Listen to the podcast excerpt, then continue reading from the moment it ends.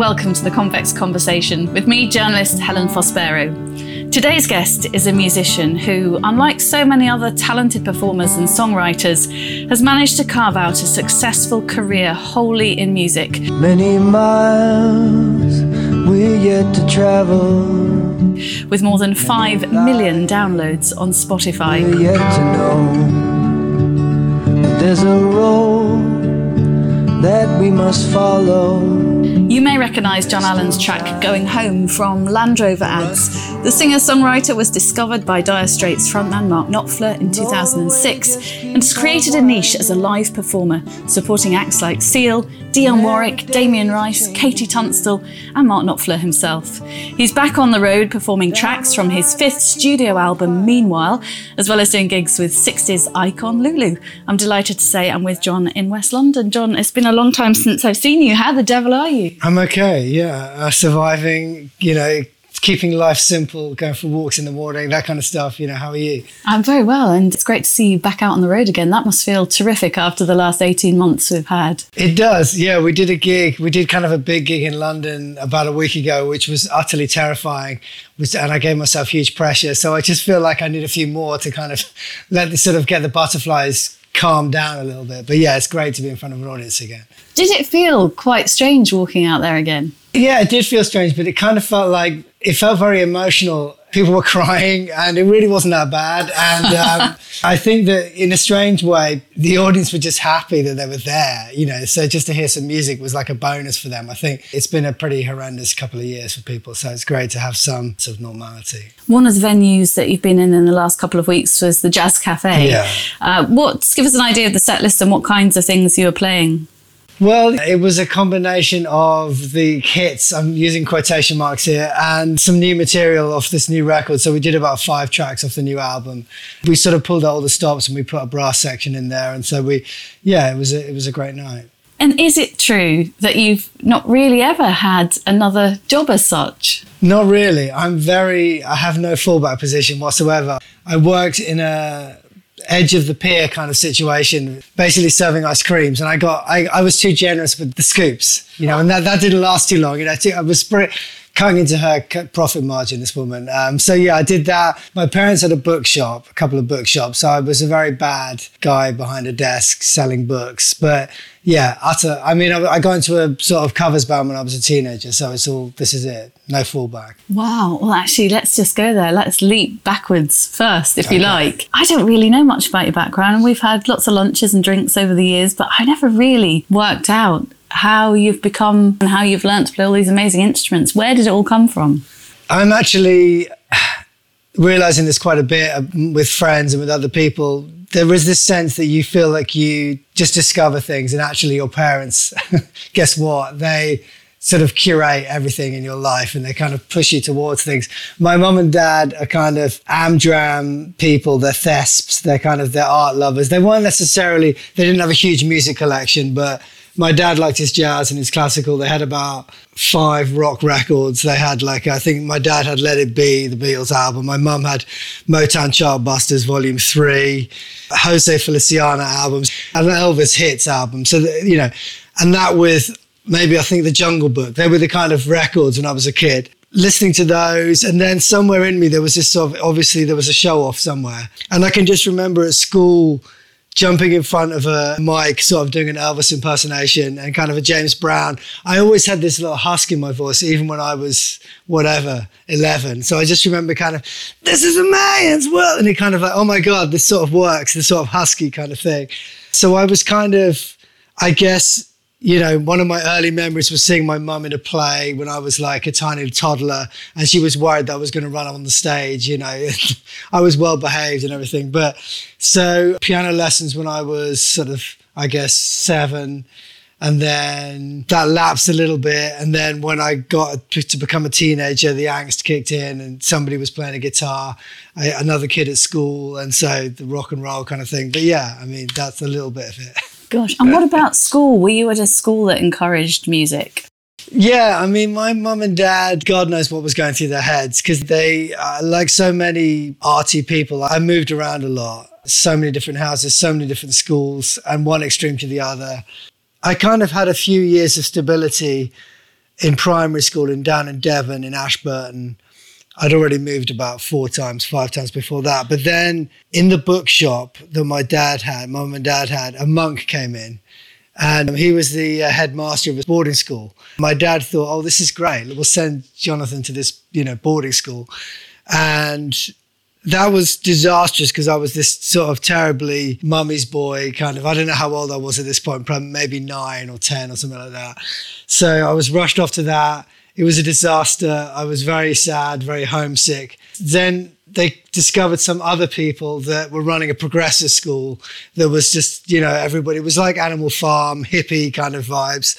So I ended up in this progressive school in Ashburton, which was a complete shift away from the Catholic school run by monks. And there was obviously a huge ethos on arts and on music. And I just spent a lot of time playing the piano and kind of not necessarily showing up at lessons. So that was a huge part of the idea that maybe I could be an artist or a singer. And do you remember that moment, perhaps when you were a teenager, of thinking, you know what, maybe actually I could make a living out of this? I do kind of remember that sort of slightly self-conscious thing. When I was a teenager, when everyone else was into Nirvana, I was sort of listening to Beatles albums, and I, my parents would give me the cassettes of starters fairly chronologically. So it was sort of really sad for me because in 1996 the Beatles broke up. You know, it was the last album that I got. It was like, okay, that's the end of the story.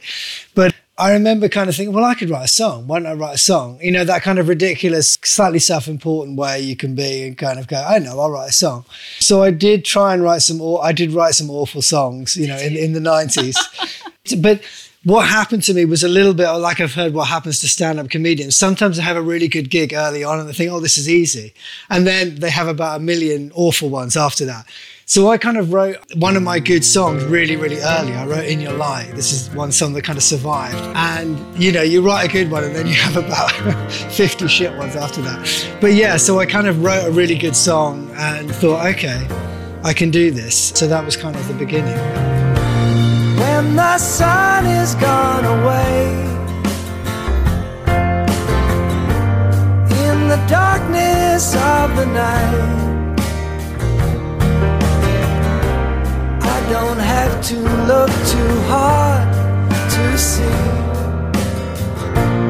that I'm living in your life.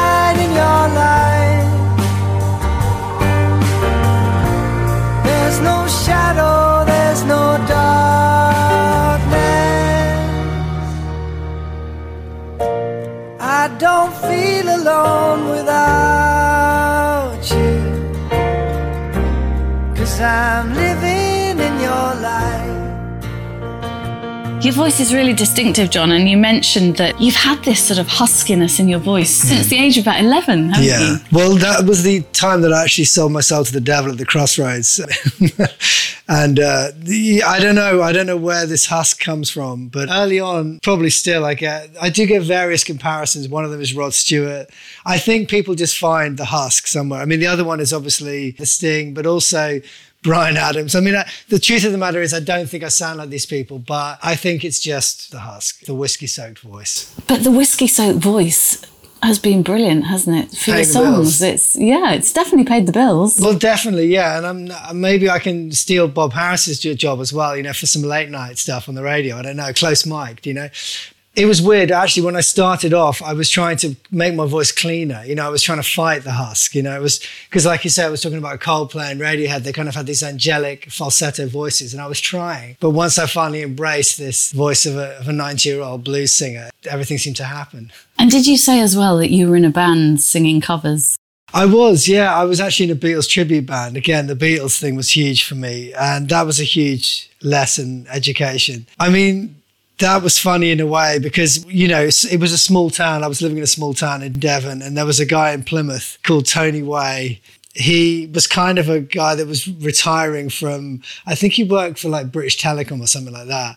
And um, he was he wanted to have his own band and he was just a small little guy and he wanted to do mccartney solo which was not the coolest thing particularly. And i was a real beatles fan but everyone was like jon it's a band. Get in you know just make a start. Get in the band. It'll be fine. So i kind of got into that. We ended up pushing this guy out of the band, which was deeply traumatic for him.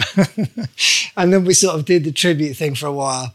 But that was brilliant for me because I started off playing John Lennon, so I was singing and doing the Lennon stuff. And then I moved over to McCartney and learned to play the bass and sing. So that gave me loads of lessons about kind of performing and playing and, you know, helped me. But eventually I thought, Christ, I want to at some point go on stage without a Scouse accent. This is ridiculous. I have to transcend this, otherwise I'm going to be just like, all right, ladies and gentlemen, we'd like to carry on now with another song from another LP. You know, so I just had to go, right, look, I'm 20 and I'm already stuck in this, you know, which is great, but there's got to be more to life, right? So, given how much you admire and, and like the Beatles, uh, it must have been a treat to record recently at Abbey Road. Yes, I mean there was a guy I know who who was an engineer at Abbey Road, so he got me in there initially. First time that was about ten years ago, and then I did a, a record with a couple of friends of mine that I went to, to LIPA with, and they were spending big bucks. These guys, so they got a big string section in into Abbey Road Studio Two, the hallowed ground, as they say. Is Abbey Road where you filmed some of the new album? Because of lockdown, a lot of it was done in in a, in a shed in, in North London. That's um, okay. That's okay. Yeah, it doesn't really yes. matter the location. We had reverb to make it sound expensive and Did big. you? but um, yeah, everything was done in a rather lockdowny way. But we would have loved to have gone to Abbey Road. But for the next one. For the next one, absolutely. So when you were at 20ish and thought, it's time to go out on that stage without a Scouse accent. Mm. What was the sort of journey like then to becoming your own artist out there, singing your own stuff? I suppose I had the Beatles thing as a template, so I was always kind of looking for that kind of foil, the other person. That, and also, I, this was around the time Coldplay were huge, Radiohead. You know, there was it was bands. You know, it was around the time probably the maybe the 2000 mark, and I really wanted to sort of be in a band and you know, kind of. It was more of an indie rock vibe then. So we were trying to do that. I'd moved to Liverpool and then we were sort of doing the occasional gig in London dragging people from various corners of the country, you know, that, and they were like, Jon, I, I, don't think I can justify going to, you know, a Camden gig for 15 minutes, you know, for, for whatever I'm giving them, 30 quid for their travel expenses. You know, I think this might be it, Jon. I don't think we can do this anymore. So eventually there was this inevitable sort of sense of like, I think I need to give up on this band thing and just accept my fate as a solo artist. But it was really kind of painful process. And when I finally gave up on the notion of the band, that was kind of it, really. When I was at uni, I got one of my demos reviewed in a magazine in London called Making Music. It probably doesn't exist anymore. And a couple of people in the music business found this thing. There was a manager and a record label. I basically just met with this woman, Trish, who's now unfortunately no longer with us, who, who sort of managed me for a while up in London. She was based out of Air Studios in North London. And the record label was a guy that was an A&R guy at BMG. So I was really lucky that from Liverpool, from university, I was able to just come to London and kind of start my journey as a solo artist with those few contacts. It was a very long road after that, you know, of kind of singing in toilets in London. But yeah, that was the start. My first vinyl album was Brothers in Arms by Dire Straits. That's and pretty cool. I think Mark Knopfler is probably one of the finest guitarists present, company accepted in the world. And he's played an important part in your life, hasn't he? Yeah, I mean, it was one of my early records as well. You know, had a cassette with Brothers in Arms on. So, another manager that I had, there was a connection with Mark Knopfler. And I met him in Shepherd's Bush at a, somebody's birthday party or something like that. It was like a gig, basically he was sort of, you know, like Mark Knopfler's here, where where he's at table seven over there, kind of, you know, and uh, there he is, there he is. So I was sort of doing my set, but very aware that this sort of music legend was there, and he was there with his wife and everything. And my manager said, Oh, you know, Mark, we'd like to meet you. So we sort of went over to his table and he was very nice and said, Oh, he'd like to help. So yeah, we basically just got out our shopping list of wouldn't it be great to do a song with Mark? Wouldn't it be great to tour with Mark? Wouldn't it be? and he, yeah, okay, sure, yeah, I'll play on the thing and rah, rah, rah. And Yeah, it was amazing. And, and we did this tour he was on. He was working with Emmylou Harris at the time. So we did this tour in the UK. Then we went out to Europe and we did France. We did, I think we did some other shows in Europe as well. It was ridiculous dream come true stuff, you know, Wembley Arena, the Zenith in Paris. And, you know, so yeah, I had to go back to a, probably a damp wall somewhere after that in South London. But I clung on to those moments, definitely. Give us a sense of what it was like to be on stage with him and to work so closely with him. I mean, it's one of those things where you sort of try not to, you try and de legend it. Do you know what I mean? You try and go, just like I'm with you guys here, I'm trying to play it down, but do you know what I mean? You know, my heart is racing, you know, but it's kind of like you just try and get into a normal footing. And a lot of those people that are big, they're a bit like the Queen. They're very used to kind of calming you down and going, "Hi, you all right? Everything okay?" and doing the normal thing, you know. He was very gracious, Mark Knopfler. He just sort of took me under his wing and walked me around when we were doing the gigs and everything, and was a really kind of generous guy. He was great. I've been lucky enough to see him perform live a few times, and what really strikes you when you go to one of his gigs is the quality of the musicianship. Everybody on that stage is superb, aren't they? What they're doing. I'm thinking from the sax players to percussion to the bass players. He works with the best, doesn't he? He puts the best around him. Yeah. And he probably pays well. that probably helps. But yeah, I mean, I guess when you get to that point, you can pick and choose your musicians. I think about his journey as well. I mean, he I think he was a teacher, started out as a teacher, but he has a certain literacy in what he does as well. I'm, i always sort of really admire his songwriting and kind of think, God, if I could have some of his poetry, that would be amazing. And also his guitar playing. He plays, I don't know, a lot of people play with a pick, you know, they play with a plastic pick, but he plays with his fingers. So he has this lovely subtlety in the way he kind of plays the guitar. And the second that he hits a note, you know instantly that's Mark Knopfler when I went to his studio in West London to record this song, Sarah, that he played on, you know, I initially had this idea a little bit simplistically because obviously I, I, knew Romeo and Juliet and he played this particular sort of steel guitar. And I said, Mark, I want you to play that guitar on this track. He's like, no, Jon, I'm not going to do that. Well, I can play electric. And no, no, don't play electric, play acoustic. So I sort of, I was a bit younger then. I was a bit more kind of, oh, you do this, you do that, you know, kind of headstrong, you know, telling him what to do. When he just played, it was just so instant. He's just got this sort of so recognizable style. Now my head is full of questions heavy on my mind. And I've been looking for an answer when there really was no answer there to find. Well, my heart feels like an ocean. And I'm just looking for the shore. I knew where I was going. But the truth is, I can't feel it anymore. Oh, Sarah, I walked through this misty morning. Sarah, I rode down this lonesome road.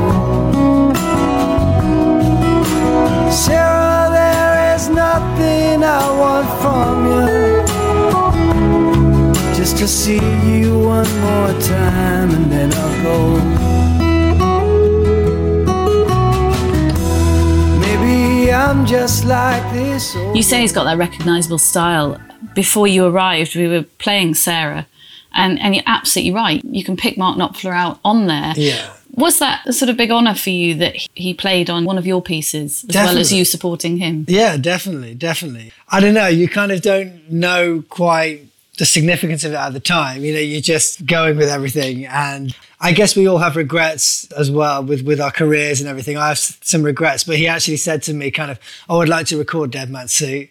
And I just let that go. That just went, do you know what I mean? I didn't sort of push that. And I just think, oh my God, what the hell, you know?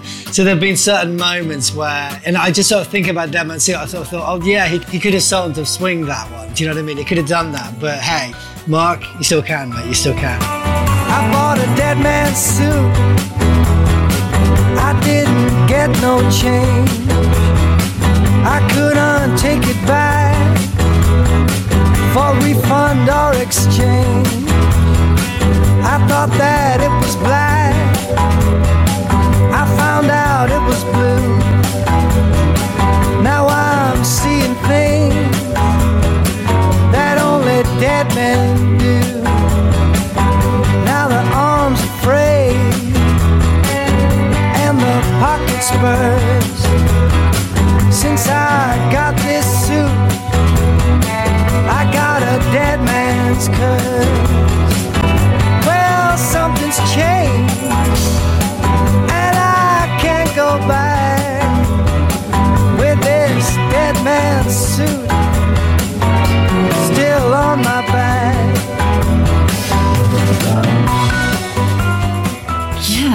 let's, get him on it. Let's get him on it. Definitely, definitely. Dead Man's Suit is the first, well, first album, but also Yeah. first track Yes. of yours that I ever heard. Okay. That I am still 100% in love with. Oh, and Oh, cool. I'd love to hear the backstory to it. Oh my God. Somebody asked me as sort of an interview question, how do you write songs, Jon? How do you write songs? And loving the Beatles and kind of maybe possibly leaning towards the melodic thing early on. I always used to start writing from a melodic standpoint. So it would be that kind of vowel sounds. You'd be just, and you'd find a melody and then you'd find a lyric that fitted that emotion. And you thought, oh, well, that's the way you write a song. And then when you're required to write more, you realize, okay, you need other ways to get to their creativity. And Dead Man's Suit was one of those ones where it was just literally Dead Man's Suit. That was the idea. It was, I don't know what it was, going into a charity shop or something like that, but just this idea of this story of this thing. And so it was literally a title. And then everything just sort of grew out of that idea from that word, from that phrase. And it was more of a Dylan kind of aesthetic in a way to sort of write that particular song. And these days I write from melody and I write from words as well. So And do you see yourself really, Jon, as a poet? I mean, is that how the words form in a similar way to poetry?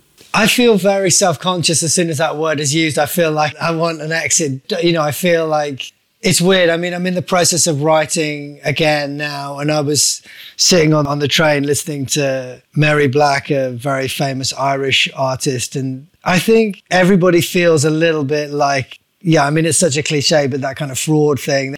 No one quite feels like they they understand how to do it. It's kind of an ongoing thing. So I'd love to de-escalate the whole poet thing. I'd love to just kind of go. I mean, Dylan would always say, "I'm a song and dance man." You know, that's good for me. You know, I'm a song and dance man, and if I can turn a phrase, then great. But I don't know. No one really knows what they're doing, right?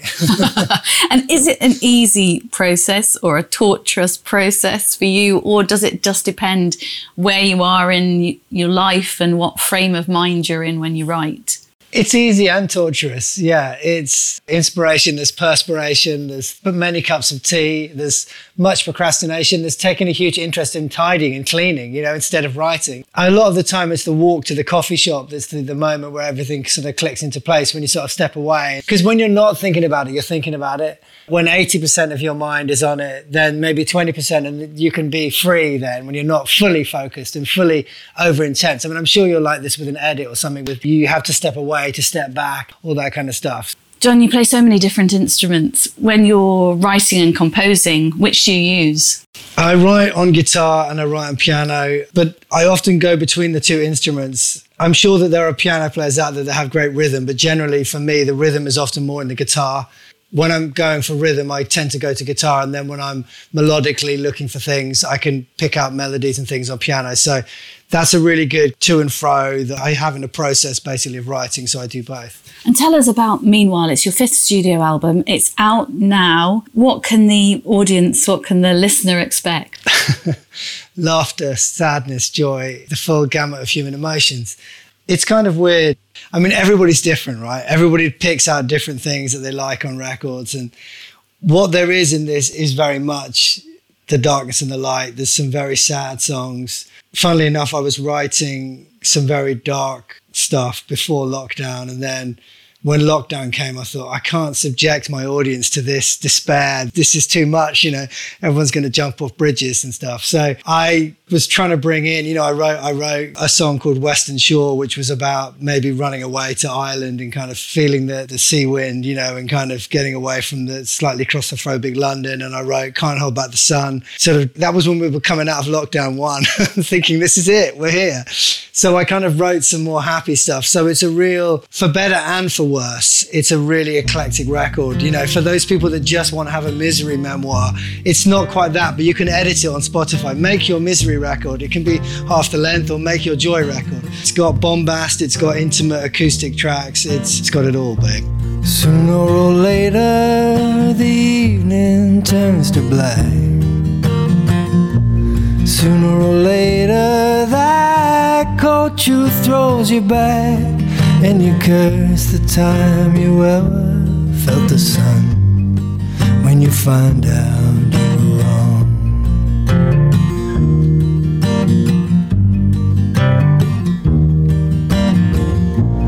Love's illusion, yeah, love's the sweetest lie. Like the way we used to kiss and close our eyes when you think that it's the long road that you're on, and you find out you're wrong.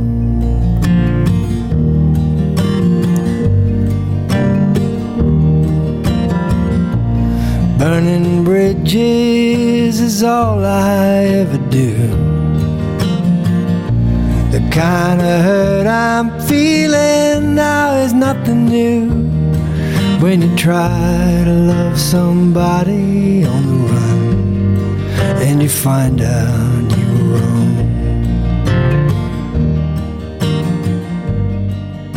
Maybe this is a naive question, but when you write the darker songs, are they reflecting how you might be feeling at the time? Are you always writing from the heart? she says, trying to tread it's carefully. possi- yeah, it's possible that there is some correlation between my inner world and the world. As you know, I mean, obviously that's a dangerous game because I'm trying to live a relatively stable life and thinking to myself, I don't want to be in anguish for, for every single waking moment. Is this my life? Do I have to be, you know, feeling visceral pain or even visceral joy at all times? How about just comfortably numb or whatever the expression is? So I think you do draw on what's going on. I think it is just, as Van Morrison just said in a recent track, it's only a song, you know, as well. You know, sometimes you just got to make the damn thing right. Well, if time is a teacher, seems like I never learn. Right now, I feel like I'm down, that the world ever turned. Oh, it's a Hollywood ending to think that we could be friends. Cause I've been through all of the rushes and I know how it ends. It's a cruel world. It's a cruel world. It's a desolate view. It's a cruel world. It's a cruel world. It's a cruel world without you. I'm in love with the sadness. It's the devil I know. Now there's nowhere I'm going. That's why I'm walking so slow. I know So it is playful as well. You know, it's just, it's finding some poetry, it's finding a melody, it's getting outside yourself too. What happened when you got a phone call to say that one of your tracks was required for a Land Rover advert? Tell me that story. I just started picking out yachts. I mean, you know, that was what happened. You know, so this is it, guys. Monaco, here we come. Well, it was a weird one. The strange thing is, the things that I've really, maybe this says something about life itself, but the things that I've really gone after generally haven't come. And the things that I've been really like late to have happened. You know, the guy that the head of music at BBC who wanted to put me on later with Jools Holland, I was late. You know, I was coming to a sound check and I was late for this guy. So I showed up. Obviously, he thought this guy's too cool. Do you know what I mean? I'm just, I was just late with Jools Holland, you know. But I was actually away. I'd come back from New York and I was supposed to meet with the people from Land Rover and I overslept and because I just got off a flight. So people actually came around to my house in Streatham and they were banging on my door. Jon, the Land Rover guys, they're here, they're here. I was, you know, it's fast asleep. So I threw a pair of trousers on, got over to Balham to my producer's house and met with the guys, sang the bit of the, the song and, you know, it happened. So again, they probably thought, God, who is this guy? He's so cool. Basically, when I'm dreaming, normally things happen. I have had my share of leaving. I have walked this world alone. Now I hear your voice a calling. I can see the lights of home. And though the way just keeps on winding. And every day's a changing view. Down the line I keep on finding This old road leads me back to you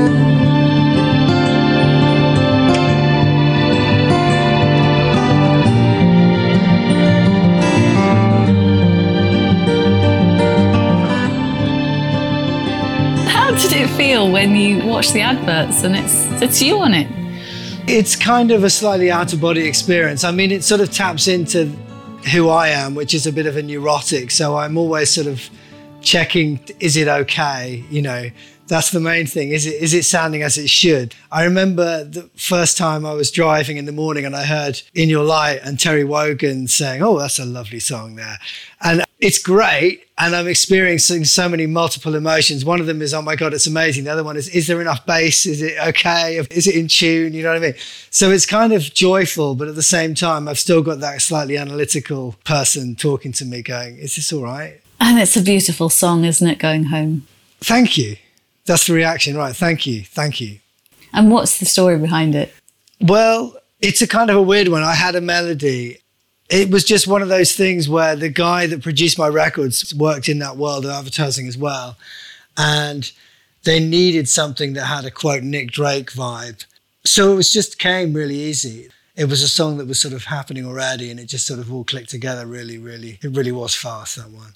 Since your days with a cassette player and vinyl, the music world's changed, hasn't it? Like everything else, it's changed very quickly. And now we're very much in a Shazam and Spotify world. Music's on tap all the time. We can have whatever we want playing in our headphones on the tube or on a bus or whatever. What have things like Spotify done for your music? Has it been a help? Has it been a hindrance? How does the music scene work now for an artist?